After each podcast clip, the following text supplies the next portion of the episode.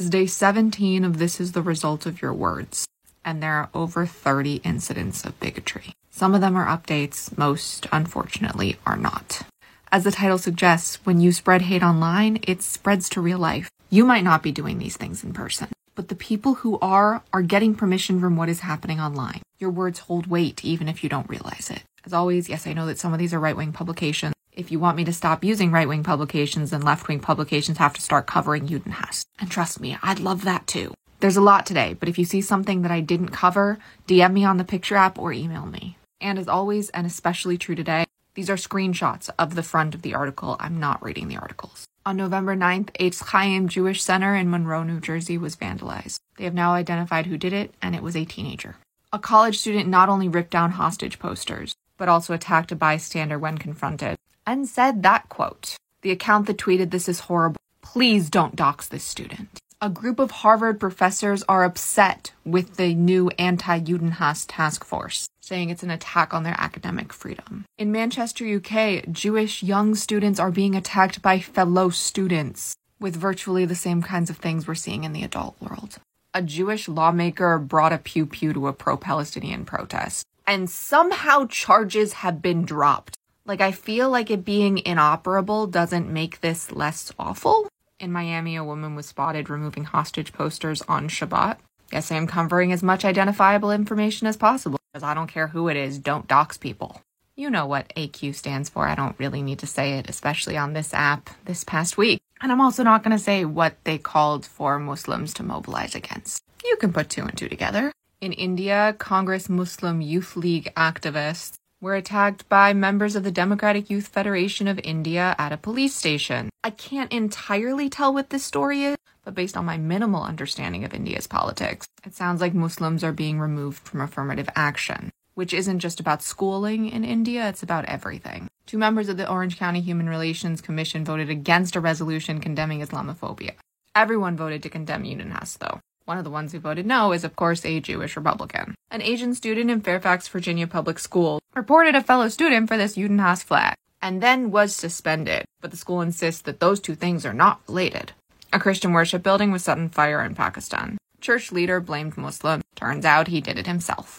Cornell and Columbia universities, among others, are under Department of Education probe for Judenhass and Islamophobia. In mid October, a Muslim woman was threatened by someone on the DC Metro. Only now are the transit police trying to ID a suspect. A Utah man was charged with threatening a pro Palestinian group in DC. A nationwide petition of academics and writers is asking UPenn to defend those who speak in support of Palestinians. There has to be a way to defend Jews and Muslims. There just has to be. Washington State Senate members of Color Caucus put out a statement against Islamophobia and Judenhass. It's a pretty good statement. More info on Desidy supporting Sawdust. He's never witnessed Sawdust attacking a Jew, therefore it hasn't happened. New York Times has been comparing those who put up hostage posters to those who tear down hostage posters. Very much a false equivalency. So now there is a big sign outside the Time building reminding them of that.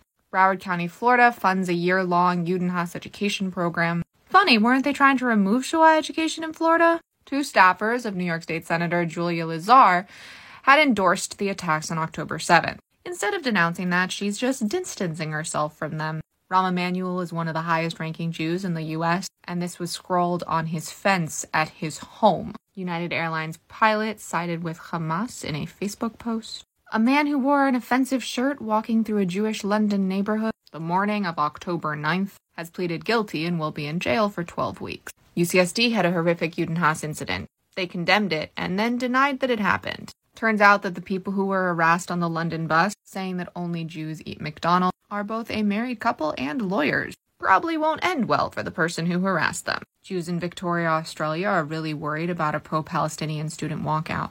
I hope they have nothing to worry about, but bad actors who have no connection to the cause seem to follow it wherever it goes. Just keep your movement safe, denounce bad actors, and less calls for protests to be cancelled will happen. Sacha Baron Cohen, among others, had a meeting with this app, which will hopefully maybe make it safer to be Jewish on here. In a leaked memo from a Brown University Justice for Palestine chapter, this article says they spent October 7th trying to figure out how to support what happened without making it sound bad. This article is from a Republican source, so I don't know if it's trustworthy. Mayor of London, Sadiq Khan, has announced a new campaign that will hopefully dissipate the number of hate crimes. A celebrity plastic surgeon is offering free plastic surgery to victims of Judenhass. From victims of October 7th itself to just victims of hate crime, even Hebrew and Jewish tattoo removal. That's how bad things are. Sawdust says claims that he is a Judenhasser are bogus. It turns out the Yahtzees in Wisconsin stopped at a local synagogue building. That's not terrifying at all.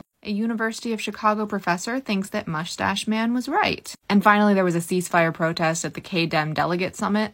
According to Chairman Rusty Hicks, Jewish attendees were openly intimidated and harassed. This is where the California Democratic Party decides who to endorse. And as you know, the party is more center than you like. Maybe giving them a reason not to vote progressive isn't the smartest idea. That said, I know there's been a lot of exaggeration and there's a lot of confusion surrounding things like this, so I'm definitely leaving room for some of what Hicks said to be exaggeration. But if not, don't harass Jews. That defeats the purpose of your movement. So that was a lot. I know that was a lot. Sorry. Hopefully, I don't have to make this post tomorrow because there's just nothing, or at least significantly less. I didn't say that yesterday, so maybe that's why it was so bad today. But in all seriousness, refuah shlema to all of us in need of healing. And may the memories of those who have been lost and those who will be lost be blessings and a revolution for peace, freedom, and safety for all. Short Cast Club